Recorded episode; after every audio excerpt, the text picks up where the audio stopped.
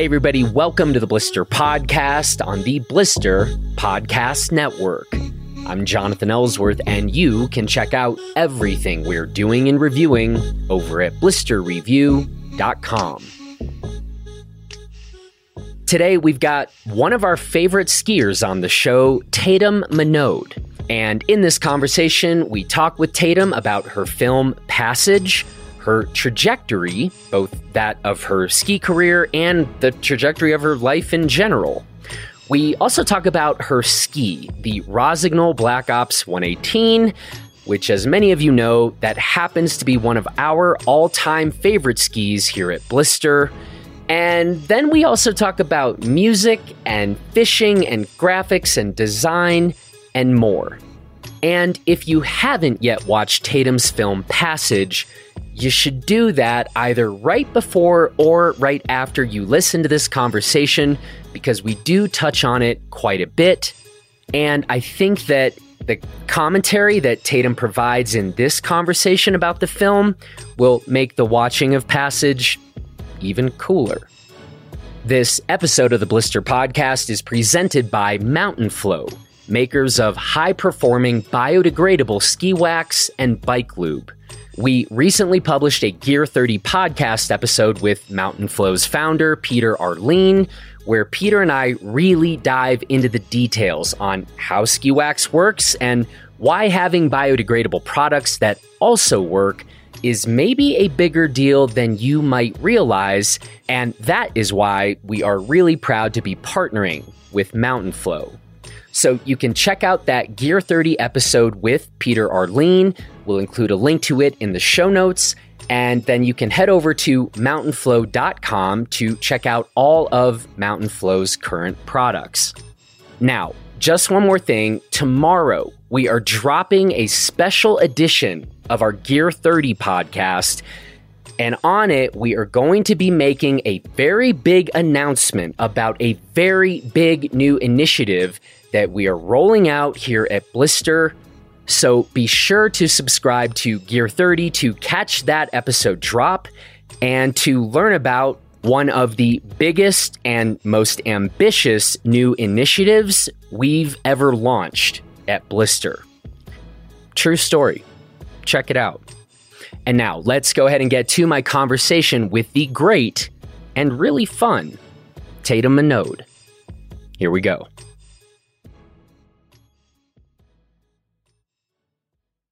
Well, Tatum, how are you today and where are you today? I'm great. Thank you. I'm in Pemberton, BC at my home and uh, currently waiting out the rain. We've had a really good cycle so far this season, but um, kind of par for the course here on the coast. Just have to wait out a, a new little reset here. I just got to do a bit of rain skiing in Austria. I hadn't I hadn't really skied in the rain in a while, so it's great. It's exactly like other skiing that's not in the rain. You just are very tempted to wipe your goggles all the time. So I don't know. Good luck. We're built for this up here. Like we all, that's why we have these super expensive beautiful Gore-Tex kits. Like we're not going right. to melt out there. It's going to be everything's going to be okay. And you know it's actually really fun. It's kind of like I've been going up the last 3 days in a row cuz it's just like slushy fun spring shredding conditions and yeah, you just you wear your Gore-Tex kit, you're you're going to be fine. you're going to be fine. It has been a heck of a start to the season though, it seems. I'm really grateful. It seems like a lot of places on the sort of western side of North America have done very well. How has the start of your season been? Incredible. I have never seen this amount of snow here in the 8 years that I've lived in Pemberton. It's it's incredible. Like we've been so so lucky and um that's why I say, you know, we needed a little reminder that we we're on the coast here and that's what we got with this this last little rain cycle, but prior to that it's been absolutely all time. I've been looking forward to this conversation for a while. You and I were supposed to actually talk about a year ago because you were going to be on one of our panels at the Blister Summit. But then we got notice that you had um, just had a bit of a mishap in the backcountry. and it, we started before we hit the record buttons. I was like, I think it was a bit of a concussion issue. I was like, and you're like, yeah, I don't remember. So I'm like, yeah, maybe it was a bit of a concussion issue.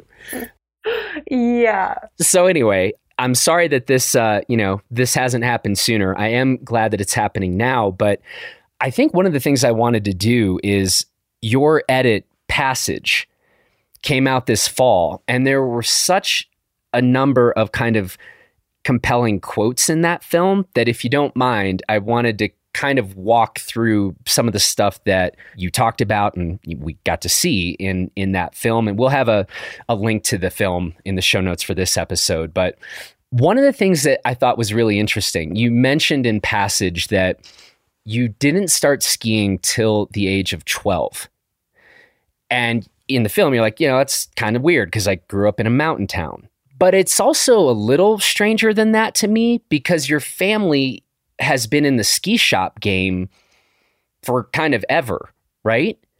So I was like, that's the, what I wanted to ask you about how you are the kid of a ski shop owner and somehow, you know, you're not that kind of stereotypical story of like my parents had me on skis before I could walk type of thing.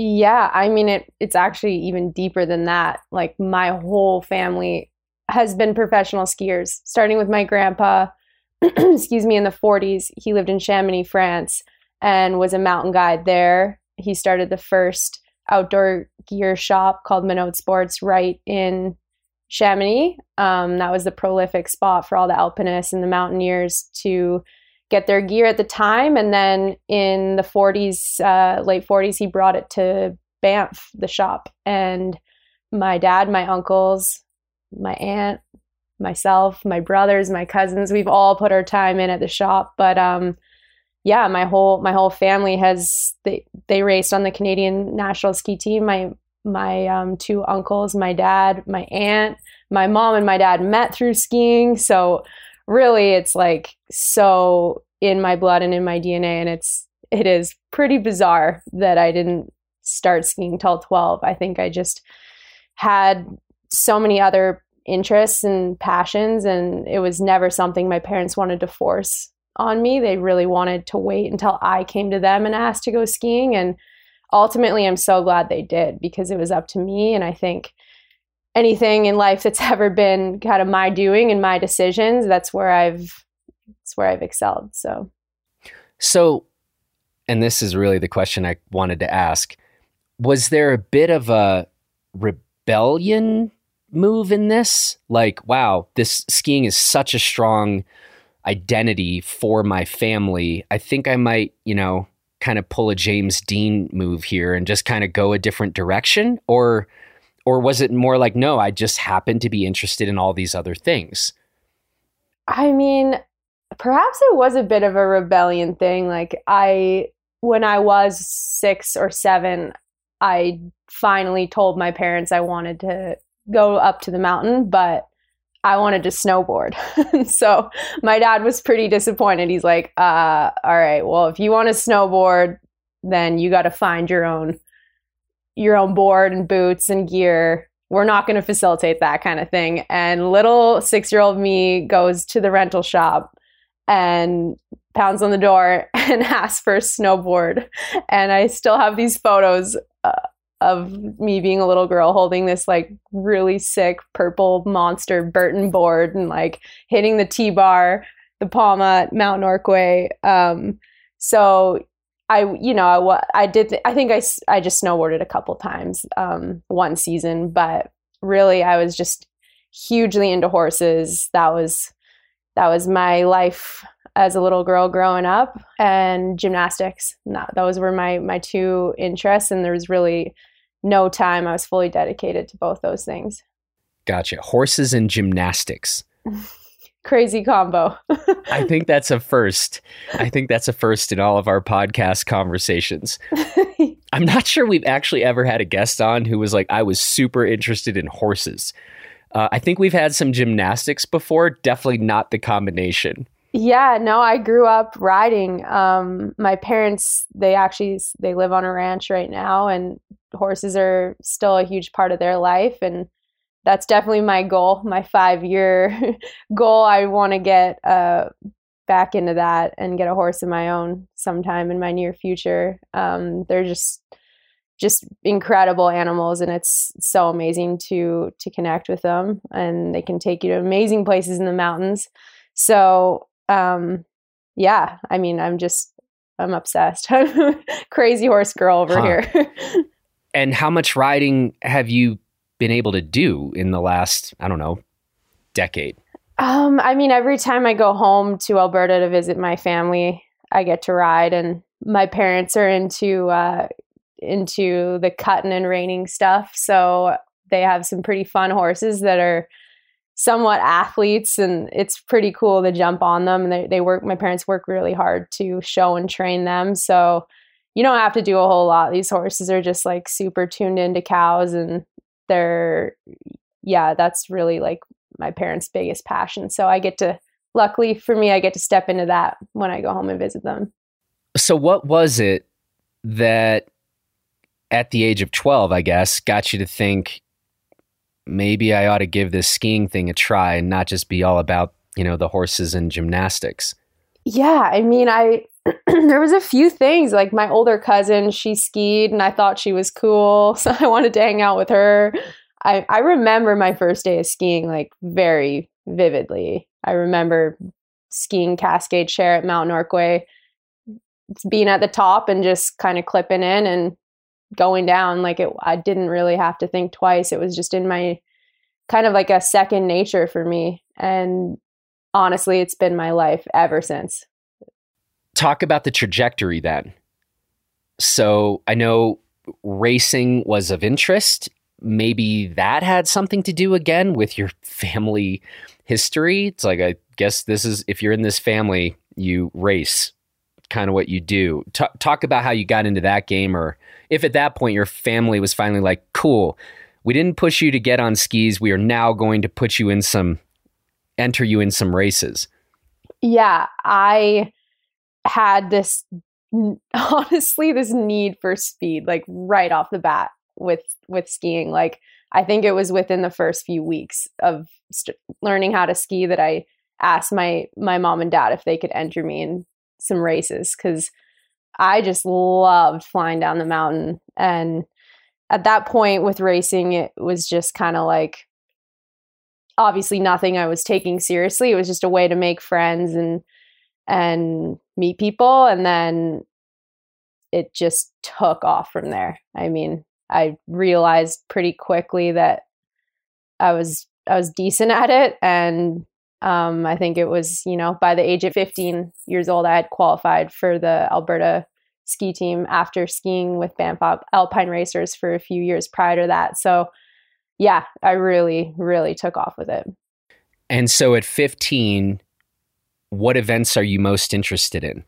Um, tech skiing. Yeah, giant slalom and slalom. Um, the speed stuff I was never kind of big enough for.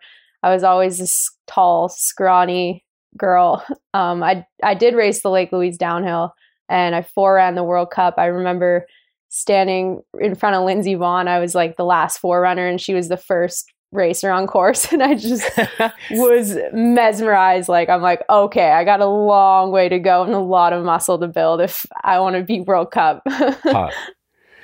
Do you ever get out and bang gates anymore? When's the last time?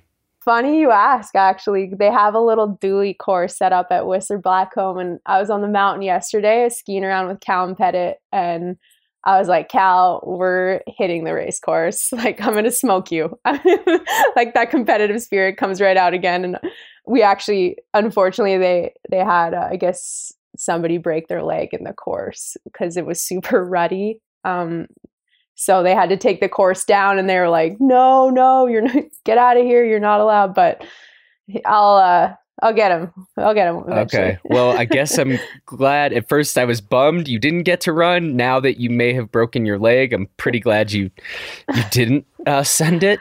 You know, I like when we get to just keep intermingling the race side of things with kind of big mountain skiing, and I think these are good things. These should not be two separate worlds.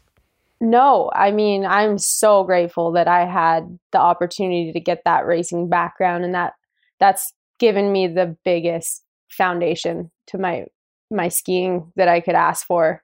So, I think we're still at the age of 15 now. And you are racing a bit. Talk a bit about was racing sort of I don't know, everything you hoped it would be? When did you start looking to maybe take skiing in a different direction?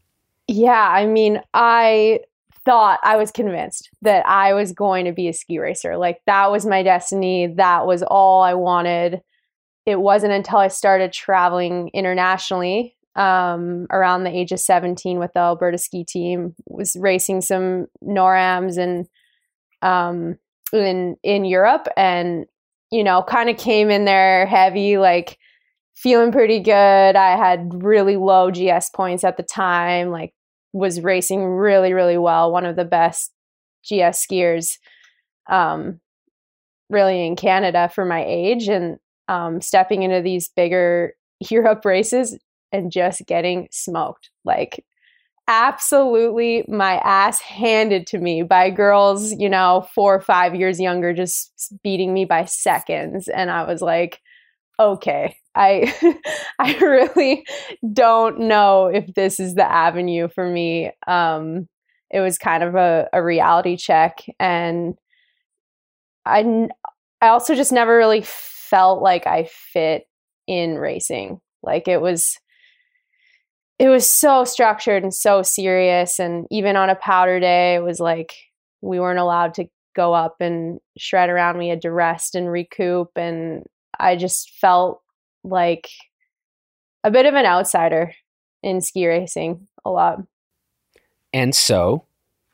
Yeah, I think I was 18 at, I think this was my last year on the Alberta team. And I was at this pivotal point where I'm like, okay, well, do I dig deeper here and, and give this another shot or or what? And um, I'd uh, actually been offered a scholarship to University of Alaska Anchorage um, to race NCAA there, and I was like, okay, well this this is four years of paid schooling. My parents are going to be so proud. I wrote my SATs, just barely passed them, but got through that. Was really hard, and basically, like had my bags packed to go down to attend school, and I think it was like a week or so before that I just had this deep realization that that was just not my destiny. Like I didn't no part of my being wanted to do it. I just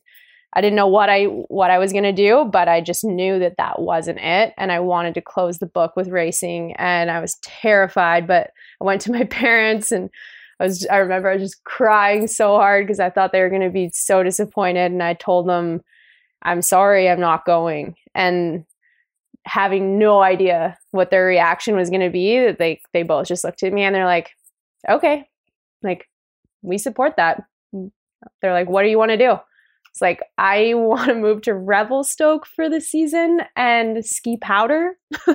they were like, um, okay, well, we're not going to support you financially, so you better get a job and I did. I I yeah, would work restaurants at night and ski all day and that was that was it. That they were I was so lucky to have parents that that supported that.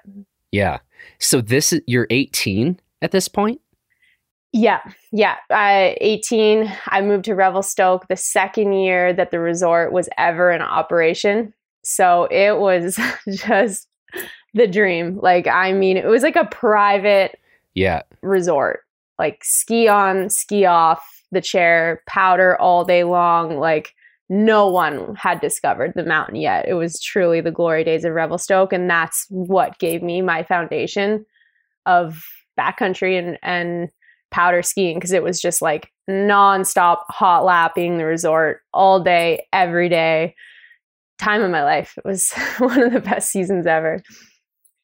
Okay, I love these fork in the road moments, like when I'm talking to anybody. So there's a part I want to ask about Alaska. You either just even though you had this scholarship opportunity, you're like, I just feel like I'm sort of done with racing. Was that the entirety of it? Or what was the element where maybe you were like, I'm just not sure that I want to go to college right now? You know? Which, which of those two things, or both of those things, or how did that shake out for you? I think it was a combination of both. I mean, I've school's never been something I've excelled at, to be totally honest. I, I just would barely pass all my courses except for English. I've always loved writing and journalism is what I wanted to go into. But at this point, I feel like I had just needed this this year for myself. And i think looking back on that i'm so glad i took that because so many kids just go straight from high school to university. They don't really know what they want to do. And then they sign up for this degree that you know four to six years later they realize shit this isn't what i'm into at all. Um, and then you know they've poured all this this time and money into it. So i'm just so glad that i took this season to reflect and um, that that's totally what what that that year in Revelstoke is like what has shaped me into who I am today. It was yeah, just so cool to throw myself into this whole new world and I ended up entering some free ski contests that year and that's where I got my first sponsorship and yeah, the rest is history. Mm-hmm. First of all, I, I just always I want to back up your point on this. I, I don't love this move where it's sort of assumed like, cool, you're done with high school. Obviously, you have to now just move into college. I I think I think college educations are fantastic and amazing, but if you're not already pretty fired up, you know, to go take advantage of that that time, I'd rather have people not go. You know, go do something else, go be passionate about something else, go travel or do whatever. And if and when you catch that bug, then go back. It's, I mean, school can be expensive and like it's a lot of time and the rest. And I think like people that kind of are like, I don't really know, I'm not that fired up about any course of study in particular, maybe not the best use of your time then. Absolutely. Yeah, I couldn't agree more. And I think that goes with anything. It's like listening to your gut and chasing that feeling and chasing your passions. That's what gets you places, not just doing something to do something. Yeah. All right, I think we can end that public service announcement that discouraging people from pursuing higher education. Sick. Per- I know. I'm like, what are we yeah, doing? perfect. Our takeaway is we just want people to be engaged in whatever it is that thing that they are pursuing at the present time, right? That's good. That's a good thing. That's a good message. Yeah, I don't think there's anything negative about that message we're sharing. I think I think it's super important. Like I I don't regret anything that I've ever done because I've had this calling for it. And I regret doing the things that I've done just to do them because it fits a mold. So I think that's just the point we're trying to get at. So when you make this fork in the road, I'm just curious, why in particular were you set on Revelstoke of all the places in the world where you may have gone and set up shop? Revelstoke was just this yeah, it's I it's it almost just gives me like shivers thinking about it. It was just this untouched snowy hub of interior BC that was just like so untouched and unknown at the time that it was just especially growing up in the Rockies it's like we have incredible terrain but we don't really have the snowpack. And every single storm cycle would just hit Revelstoke. And I remember just hearing stories of how how crazy the powder was. And I had to go find it for myself. And it, like I said, just the t- being there for the first two years of their operation was just unbelievable. It was such a cool experience. Let's fast forward a little bit. Maybe bring us up to around the time of Passage. So, right, Passage came out this last fall, yeah? Fall 2021? Yeah. When were you doing most of the filming and work on this? Has had this been a while or a pretty compact, you know, point of time? Yeah, we we had been filming for the project for two years. Initially, it was set out to be a one year project, um, but COVID had other plans, and actually, it turned out to be a little bit of a blessing in disguise because I think you know the, I learned so much. I mean, so so much from from working on this, but looking back, I'm like, oh yeah, that should have been a two year right off the bat, just because it's such a such a great story that I've been wanting to tell for so long and really only having one chance to to tell it right. Um, it was definitely worthy and deserving of two years. But um, year one was tricky with COVID. We got shut down right at prime time um, when, you know, the big lines and the stability comes into play. We were out of the mountains. So that was a bit of a hit. And then um, year two, you know, battled a few injuries, but the the high highs and the low lows of this project were were were definitely wild to experience, but overall it was just like it was the best 2 years filming I've ever had in my career. so fun. When you say, you know, this is a story I really wanted to tell, I mean, there's multiple story threads throughout passage. And so I guess I'm just curious to hear from your perspective, you know, what stands out to you as being like, well, this was this was maybe the top line story that I wanted to get out. Because I'm curious if what you say resonates with what I kind of felt like from from watching it. Yeah, absolutely. I think just telling the story of my family's history in the sport of skiing and how it's so much in my blood and in my DNA, and it's more than a sport to me. You know, it's really like my biggest passion, and um, it's where I've dropping back into my roots and reliving that family history has really helped me spark new inspiration and motivation and helped me overcome kind of the hard times in my career, whether that's through injuries or burnout or or whatever. Just working on this project was was just so so fun and like such a great goal to to chase after for the last two years. And yeah it was really cool to finally get the opportunity to tell it with the right right crew. Let's talk about injuries. Fun part of the game. Across the course of your career how lucky, unlucky have you been, sort of in general, on the injury front? Yeah, I don't know if I want to consider injuries luck or unlucky. How do you want to consider? Yeah, this is good. What? What? How do you think about injuries? I mean, yeah, there's definitely things that I've. I, I I'll say right now, I've learned more from my injuries than, you know, I've learned more from my failures than my success. Like truly, and um, anytime I've been injured in my career, I look back at it and it's been for a reason. Like my big knee blowout in 2017. Thanks. See, wait, wait, wait. Um, this is a good sign when you can't even remember exactly when the injury happened. In my own history of injuries, I've always been like, like when you can't quite remember which leg it was on, you know, or like when exactly that happened. I I feel like that's a positive. Absolutely. Yeah. I mean, I I'll never forget which knee it was on because it chronically bothers me like every day, but still that many years later.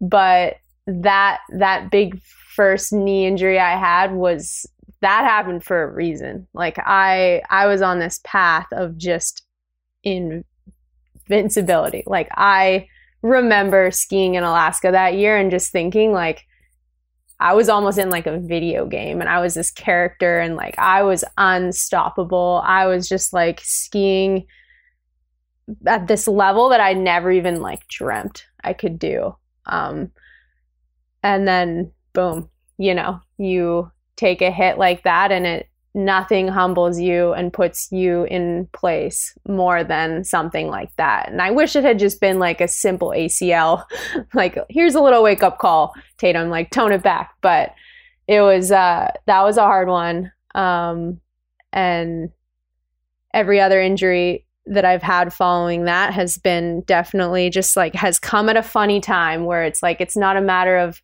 being lucky or, or, unlucky. It's just like a lesson that I needed to learn or a step back that I needed to take. And sometimes those those things are forced through injuries and nothing really humbles you or puts things in perspective more than that.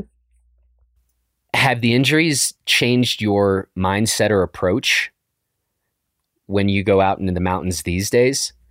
Definitely. Yeah, I I'm grateful for them, honestly. Like I've become so much smarter. I I make better decisions. I have so much more wisdom as like a human being from going through this stuff than I would had I not. This is one of the things I think about a lot is on the one hand, one of the words I frankly I don't like the word so much. It was kind of maybe the biggest word in the last, I don't know, at least decade in sort of all these sports we do. Progression, right? I, I, I hate it kind of. Part of it was this like, well, you're always trying to go a bit further, go a bit bigger, right? Test the boundaries. If that's really the goal, injuries are 100% inevitable. 100%. And that seems not great to me. You know, like, wait, so to enjoy these sports like we do, you basically have to sign up for like the injury is 100% in your future or you're somehow not really doing it. Thoughts on that? I hear you.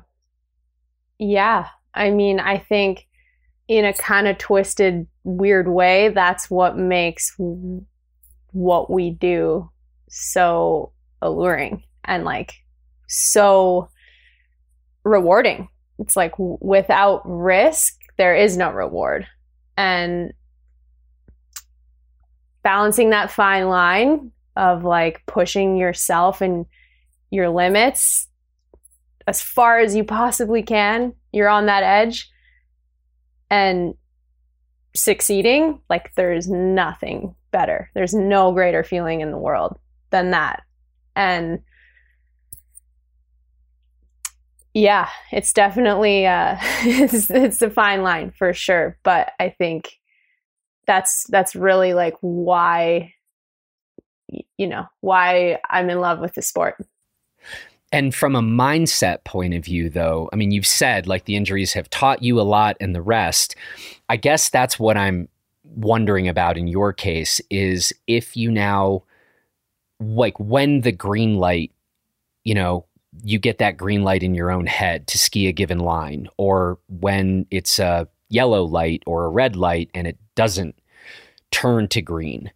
I'm just curious if you have anything sort of concrete for you where it's like, yep, we're going to do this now, or no, we're not. We're backing off today. Mm-hmm. Absolutely. Like every time I've ever been hurt, I've had this weird feeling in my gut, like something in my intuition telling me, don't do it. Like a little voice in the back of my head, there's something that's not quite lining up. And every single time that's happened, I've hurt myself. So it's really just listening to your gut. And when you know, you know. Like I've, the best lines I've ever skied, I've stood on top and not one cell of my being has been saying no or hesitant.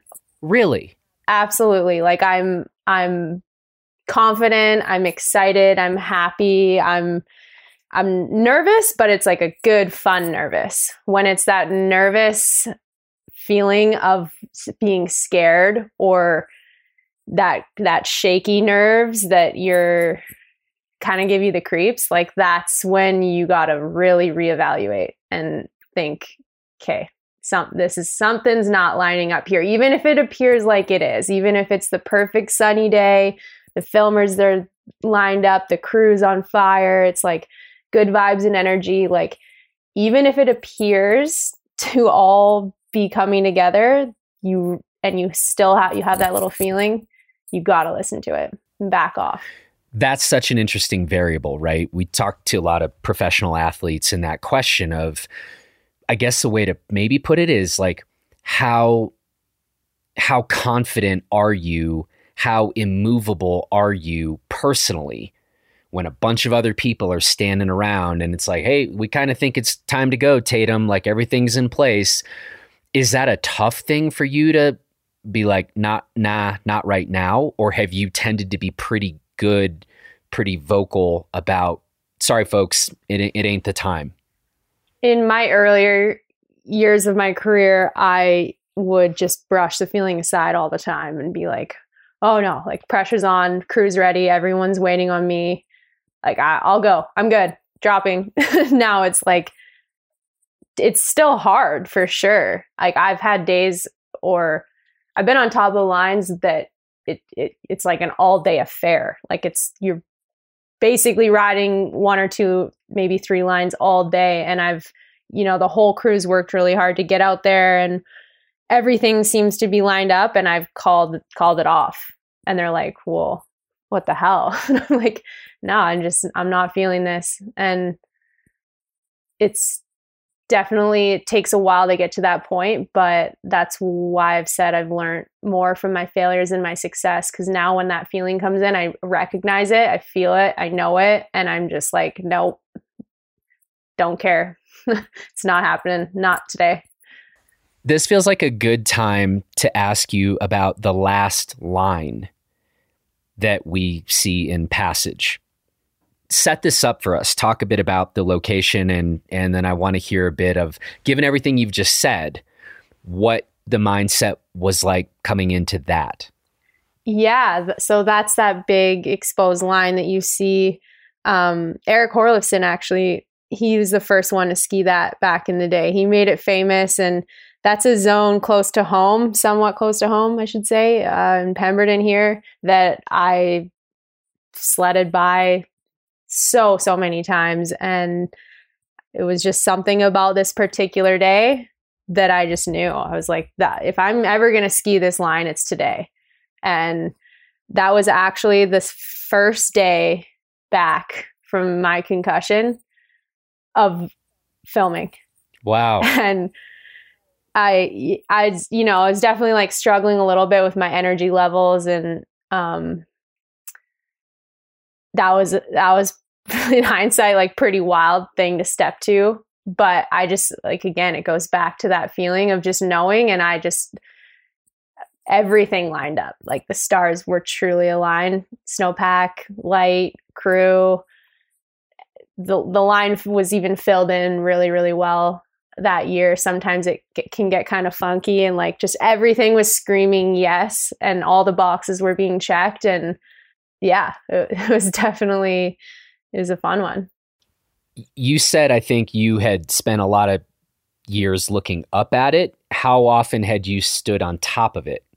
Never right on top of it. I'd skied a few lines, kind of lookers left and right of it, and I'd scoped it from a distance in the past, but it was never really calling to me. Like, I never really had a desire. It's definitely committing. And I won't lie, like, it was, I was pretty fully gripped standing on top, but I, ultimately like I was just feeling it. I was I was that feeling of stoke and and you know, nerves for sure. Fully fully almost shaking, but like knowing exactly the turns I was going to make, where I was going to make them. I'd visualized it a hundred times. I I was ready, and yeah, not one part of me was hesitating and and you can't be on on a line like that because it's if you fall die.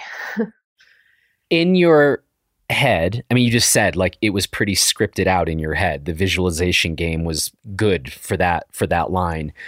Did it feel to you on that day like there was a particular sort of crux move or crux section or is it just no, it's about you know, stringing together and lacing up this whole line?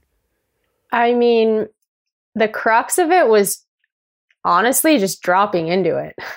like rolling off of the face of the world is what it feels like and just like owning that feeling and like knowing 110%, zero hesitation that I had it. And it was just like, once you jump off the ledge, you're in it. like there's no turning back. And um, I always have a backup plan. And I actually wasn't even gonna hit the air at the bottom. I was just gonna ski ski the exposure and then ski around the air. But I was just so into it. I was it felt right, and I had looked at the air as a plan as something you know kind of th- that's the best way to ski that line and um i rolled into it and just like knew i was gonna at, at the bottom i just knew i was gonna hit the air and it was so cool. I'm just so glad that it all lined up.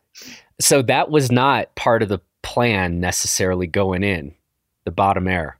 Not necessarily no. I mean i anytime I ride a big line, I always have kind of like plan A, a plan B, and then an abort mission plan where it's like, okay, you do have to consider what is the worst case scenario, what what could what could possibly go wrong, evaluate that. It's kind of like risk analysis is my is really my living. like that's how I make my living.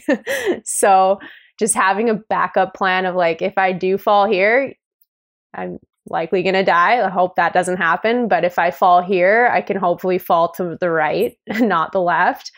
Um, if the slough pushes me out, I can sneak out skiers right. And if the cliff lines up, I'm going to tee it up. And it did. It kind of all f- fell into place that day. And I, and I kind of knew it would just with my, with my gut feeling, like I said at the top. So that's cool. It's such a cool line, and it's. I hope everybody who has already seen the film or hasn't goes back and watches this now. It's really kind of fun to get to hear the commentary on it, right? And then go back and kind of look at it and be like, okay, so Tatum was saying that she didn't know for sure she was going to hit this air at the bottom and and just the mindset of rolling in. That was actually the crux. Like, yeah, it kind of checks out actually. Yeah. All right, this is the portion of our conversation then where we talk about music because I told you in a segment prior to, you know, the end of the film which we just have talked about, I owe you a word of thanks here because there's a beautiful beautiful segment of you skiing overlaid to a Hamilton Leithauser song called In a Blackout. So, and, and, a quick backstory on this. I, I told you at one point in time, Hamilton Leithauser was the lead singer of a band called the Walkmen. And there was a point in time where the Walkmen was my favorite band in the world, which is not to say they were that big of a band, but this is a true story. And I told you, like, I hadn't listened to the Walkmen or Hamilton Leithauser went out on a, on a solo career. I hadn't listened to him at all. And that really took me back. And I've kind of gone back and been listening to the Walkmen again. And and so anyway, talk a little bit. You you had said when when that song had been kind of proposed for that segment, it didn't it didn't necessarily click with you, at least immediately. Yeah, that track was actually something that um, Simon and Quay at CK9 Studios had dug up and they threw it in there and I was like, I don't know, guys. It's like kind of slow. I want the movie to like hit, you know, like we need some we need some more upbeat. We need some action. And then um after editing for a few months and reviewing how well the footage was playing and the location of that segment was fitting with the lyrics of that song, I was just in love with it. And it quickly became one of my favorite parts in the film. I was skiing with Michelle Parker in Bralorne for that. And there's, I mean, there's one point in that segment where there's a, a guy sitting on the porch of his deck. He's got this big beard and he's like petting his cat and drinking his coffee as Michelle, Lisa, and I snowmobile by him. That's straight up the, my favorite shot in the whole film. That's great and it's just honestly like the segment we've talked about already, the end of the film. I mean, that's the spicy gnar. this segment we're talking about, it's just beautiful skiing. You know, like it's different. And I think that's cool across a film to have these different moods. And skiing is a lot of different things. And anyway, uh, personal note of thanks for uh, getting me back in on the Hamilton Leithauser stuff and the Walkmen stuff.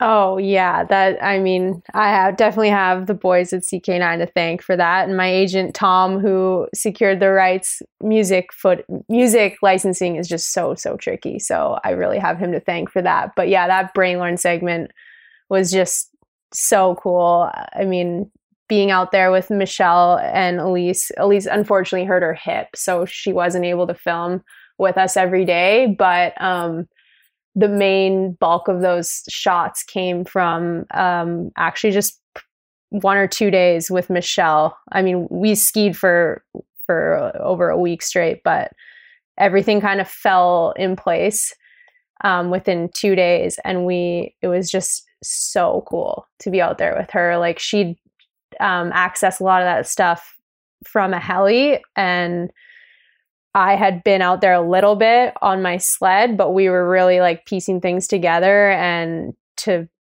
fully like come into our own out there and just be like guiding each other around and assessing snowpack and lining up filmers and Cam Batten. Um, he's a filmer who stepped in from Australia to work with CK9 and myself on that. Like he just crushed it. He'd never even been on a snowmobile, and we were putting him like to some of the deepest zones uh, you could possibly get to outside of Pemberton and he was just crushing it. So so fun to work with Cam.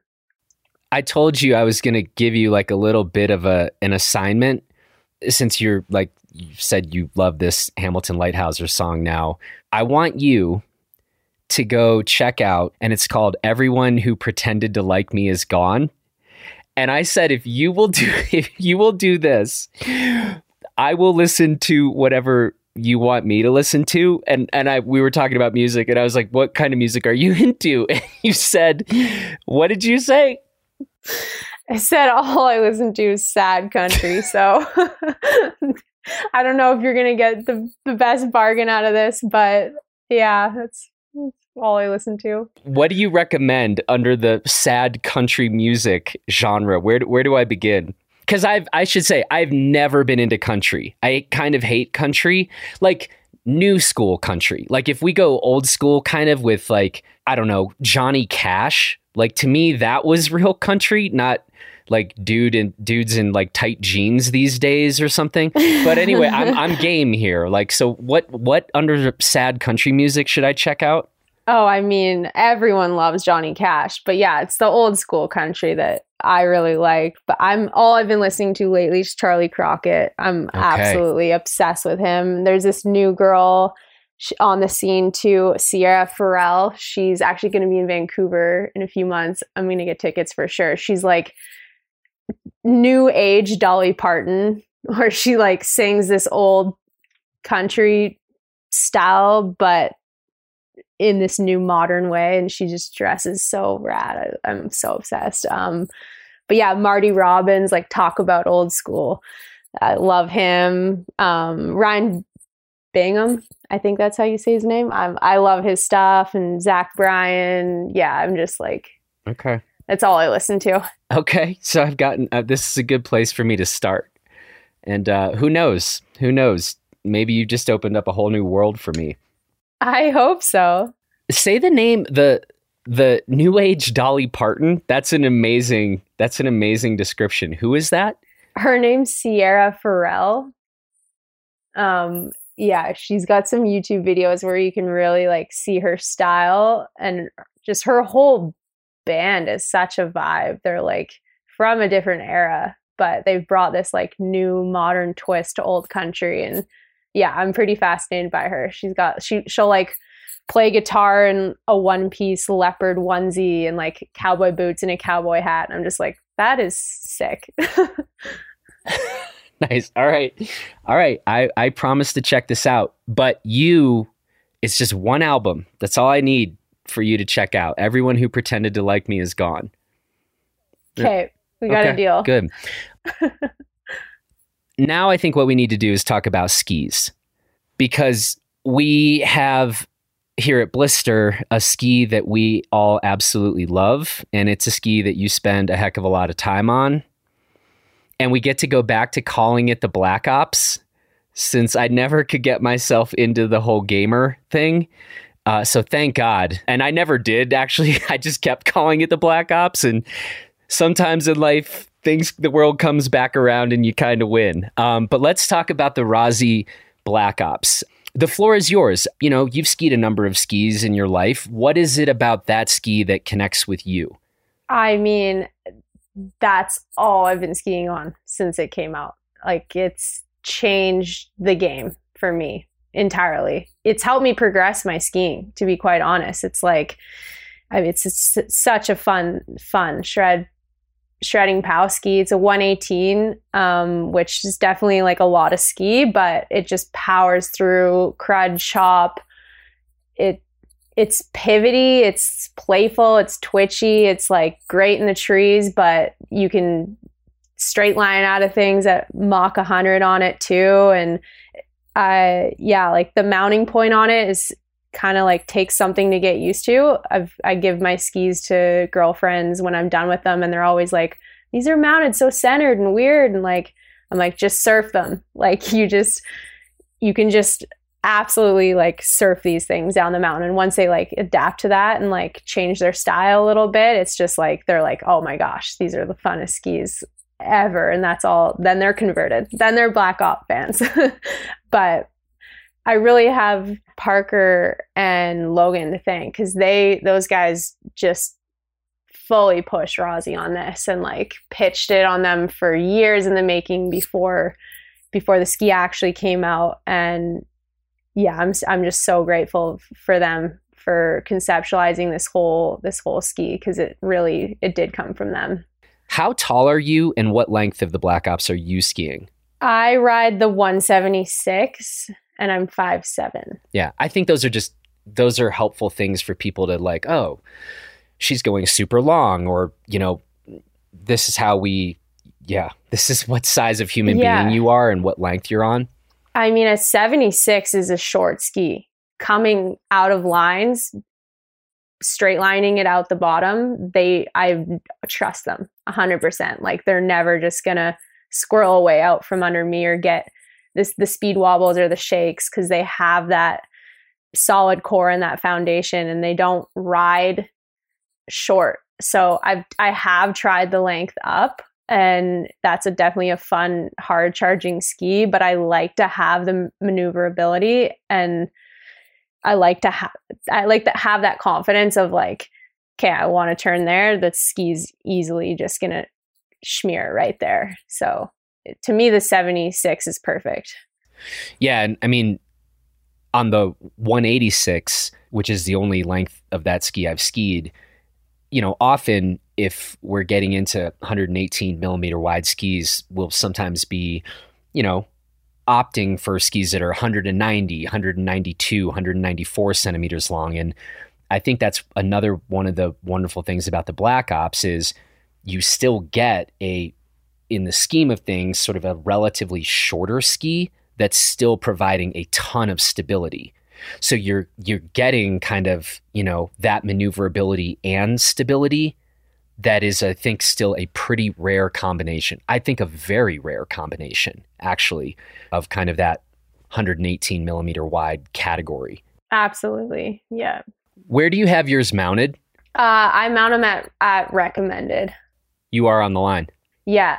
Yeah. I Parker, I think, mounts his forward of the line. So he's like true center. But yeah. um, the mounting points have always been something that's like fun to play with and interesting, but I'm not landing switch as much as those guys, obviously. So I like it at rec- recommended, and it's just like it's so like this. I've tried other shapes and other skis, and I'm just constantly going back to that. It's it's like all I really the one trick, one ski quiver for me. No, and, and I mean we we feel very similar. What's so cool about it to us is that versatility element. often when you're getting into skis that are like 118 millimeters wide. Sure, it's easy to make a ski that floats well if you just are going pretty wide on it and rocker out the tips and tails. But how well, it's like how well that ski handles both powder and not powder is the secret sauce for us, you know, and skiing around Crested Butte or skiing in Taos, like it's where you will hit powder stashes, but often there's steep entrances that are rocked out and sketchy and icy and technical. And you're going to need to hit those scraped off sections to get to the powder stashes or on the exits you are leaving like the deep fluffy goodness and have some pretty sketchy stuff and that's why i think we maybe put such a premium on a ski that feels so comfortable and solid like in the not deep fluffy stuff. Absolutely. I mean i took the ski up yesterday in the rain. I could have taken like a I, I could have taken my Rally Rallybird TIs, my 98s up. That would have been a great weapon also, but I just it takes a lot for me to get off of the 118s because they're just like I was just carving up the whole mountain with them yesterday and then dipping into the trees and they're just they go everywhere and they power through stuff too. Like I remember when the trend was just like the lighter the ski the better and air tips and I'm so glad we've evolved from that cuz the swing weight on these things is definitely like a t- they're they're a heavier ski. They take a little bit to get used to, but they just that weight like something about that just helps you power through anything and they're so so stable under your feet like they they never deflect and like ping or bounce away they're just like this these steady eddies like all the time mm-hmm. and with a, a bit more forward mount point on the ski even though it is a heavier ski and it's not it's not these wildly tapered tips and tails, that more forward mount point still lets that ski pivot really well.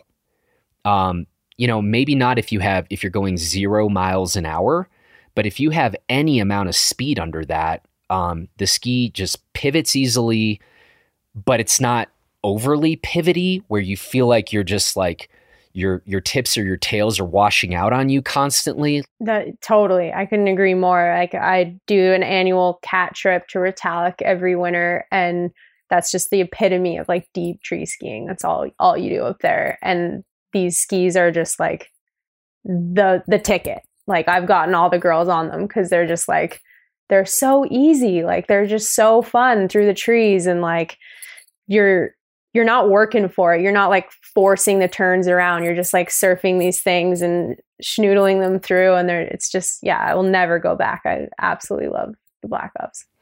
You might, you might like this then. There is, you can watch this video. This is on tape. This exists in the world where it's a conversation I had with Jake Stevens at the Blister Summit last year, where on tape, I'm like, Jake, if you change this ski, we may have to murder you.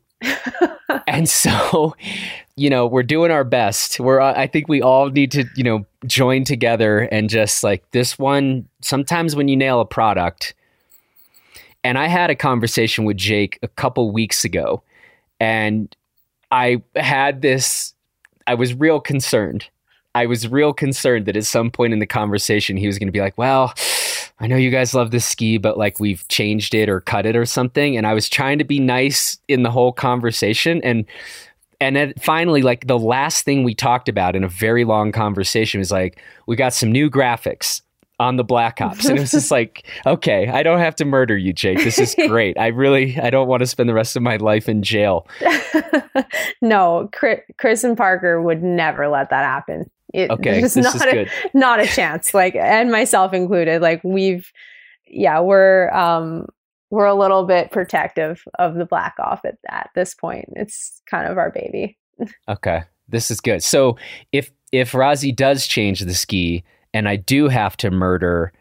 I can at least be like, no, it was probably one of these other people that you know yeah. that, that that got rid of Jake. So that's good. Let's talk less about murder, maybe, and um, talk about the new graphics for for a minute or two. Um, this is kind of a cool thing. Talk about like what your role was in this, and let's tell people a little bit about a ski that I don't think they will have seen by the yet by the time this comes out. I'm not sure. Well, actually, wait, no, that's not true. They have seen it because Jake told me you went rogue and posted some photos that maybe you weren't supposed to. yeah. Rossi sent me the new ski and I didn't know. I was just thrilled to get them, unbox them, saw the graphic and how beautiful it turned out. Immediately posted it on my Instagram. didn't didn't even consider anything. Got more feedback on that than I almost have on anything I've ever shared.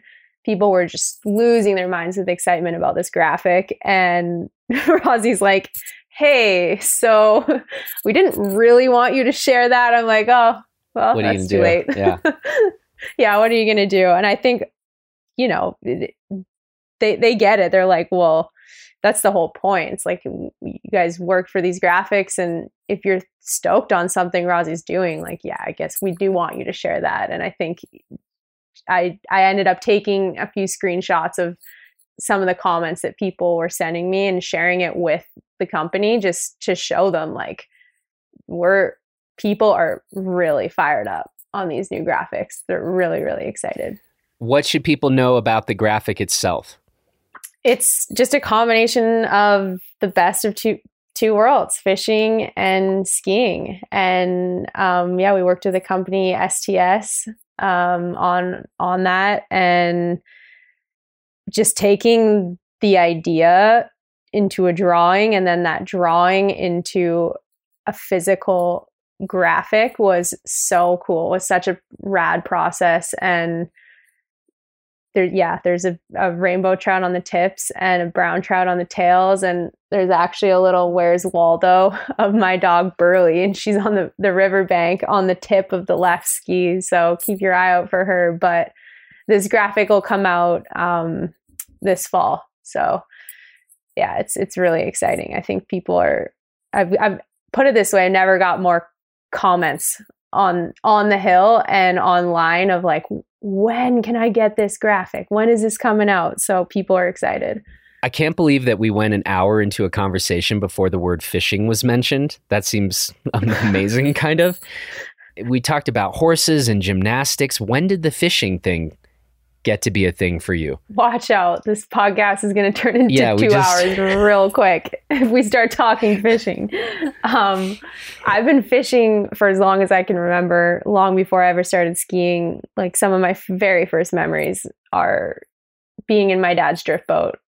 As a little girl, he used to put me in like a Tupperware container, and we'd we'd drift down the down the river in the rain. And every time he caught a fish, he'd just pass me the rod, and I got to reel it in. That's like truly what got me hooked on it. But it's yeah, it's I am so obsessed. I truly could talk fishing with you for an hour.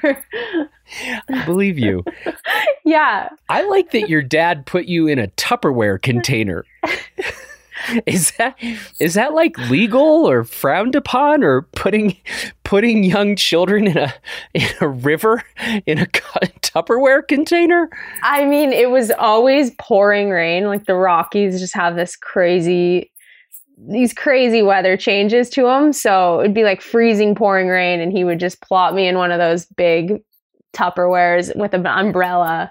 And because we couldn't, we can't just pull off of our float and like end our day. We have when we're going from Banff to Canmore, it's you're committed, you're in it. So just to keep me warm and happy, he'd put me in there with with uh, a little bit of shelter, and then I don't know if it's like I I remember that or if it, if I've seen photos and I'm thinking that I remember that, but it's just truly some of my first memories. Whether they're true or not. Yeah. I, I think maybe we have the graphic now for the next Black Ops is like you as a kid in a Tupperware container in a river. So just throwing that out there um, is a you know probably be a huge hit. yeah, totally. I want to let you get going, but before I do, the passage video is available on Red Bull's website. Again, we'll have a link to it. but there's a pretty interesting written interview with you. And a line that kind of stood out in that interview for me was um, you said, My goal from now on is to be more than just a skier. And I'm not sure in this conversation that anyone would accuse you of like only being a skier, like whatever that means. But I did want to ask you about what does that what does that line, what does that sentence mean to you? Yeah, you know, I think I'm I'm a little hard on myself. For sure I'm more than a skier. I've many other things to offer, but I think it's more of a mindset. Like I've just dedicated my entire life so far to skiing and it's given me everything, but I'm ready to say yes to other opportunities and evolve in different directions and going back to chasing passions. Like there's so many other things that I want to dive into. So I guess that's where that statement came from. Chasing passions. I like that. Do you care to share maybe any of the emerging passions of yours? You maybe don't even have to be chasing them yet, but this could be sort of the what are you intrigued by, curious about right now? I'm definitely, I've always been drawn to design. I grew up selling product at, on the retail floor of my family's shop and have always just been obsessed with outerwear and technical apparel and outdoor clothing that's transferable like some something that i can go hike a mountain in and then go out on a date in a restaurant and like look great i think there's definitely like a market and a niche there for that and um, clothing and fashion has always been something that i've i've loved and i don't get to exactly like wear amazing clothes living here in good old pemberton but um, the whole design side is so interesting to me. And I'm lucky enough to be working with ARC closely on developing a little bit of a prototype for this year. And then we have um, a strategy for the following year in terms of uh, collabing with them again. So it's really cool to be working with their team. They're the best of the best at what they do. And I'm so lucky to have a sponsor that's willing to support me in that direction of design. Interesting. Design. We'll stay we'll stay tuned. Yes, please do. Hey, it's great to connect. Uh, this has been fun. Like I said, I'm I'm sorry we didn't get to do it about a year ago, but I'm more happy that you you know the little mishap or big mishap seem to be doing well. Seem to be feeling good these days. Definitely. Yeah, it's been amazing to come into the season feeling strong mentally and physically. And I think that's why I've just been skiing in the rain the last few days. It's just like, how great is it to be able to go up and just like hot lap, get your legs going instead of going to the gym and doing it there? It's like the best way to train is to do actually do the activity. So it's been really fun for me to get the miles in early season and get ready for for a good winter. Excellent. And now or soon you're going to link up with your brother, yeah? Yeah, my big brother. He's coming to visit me um, for the first time in a few years. So uh, I was really hoping to get him out snowboarding and off of off of the sleds up the glaciers. Um, unfortunately, with this rain event, I don't know how much POW we'll be shredding, but good vibes nonetheless. And uh, I'm actually, yeah, I'm to head to the airport after this conversation, pick them up. I'm really excited. Well, I hope you guys have a great time. Appreciate the conversation. And uh, it's fun catching up with you on this stuff. And I, I just really hope people go watch or rewatch Passage in the light of what you've said about it. And then um, I'm really looking forward to seeing what uh, what you and uh, Arc'teryx come out with together. So, any any, are you able to tell us when we can expect to maybe start seeing some things?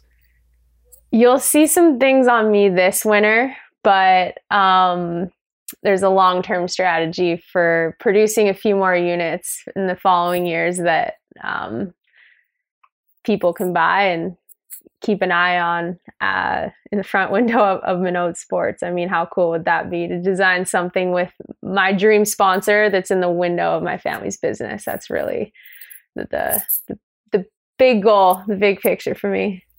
That's a good one. I like that. Hey, Tatum, thank you. This has been fun. Look forward to catching up uh, again down the line at some point. Thank you, Jonathan. It's been awesome. Have a great winter, too. Thank you. Likewise. Well, that's it for this edition of the Blister Podcast. I want to say thanks to Tatum for the conversation, thanks to Taylor Ahern for producing this episode, and thanks to you for listening. And as I said at the top of the show, stay tuned for a very big announcement that we are going to be dropping tomorrow on a special edition of Gear 30. We've actually been teasing this new initiative for a while now, and tomorrow is the big reveal. So, subscribe to our Gear 30 podcast if you haven't already. And then, if you are enjoying these conversations, please leave us a rating or review in Apple Podcasts, and we'll keep putting out these conversations. Plus, a little fun fact Tatum and I were talking off air, and we thought that maybe for our next conversation, we maybe ought to do it drunk. So, I don't know if that sounds like a good idea to you. Let us know. All right, take care, everybody, and we will talk to you tomorrow.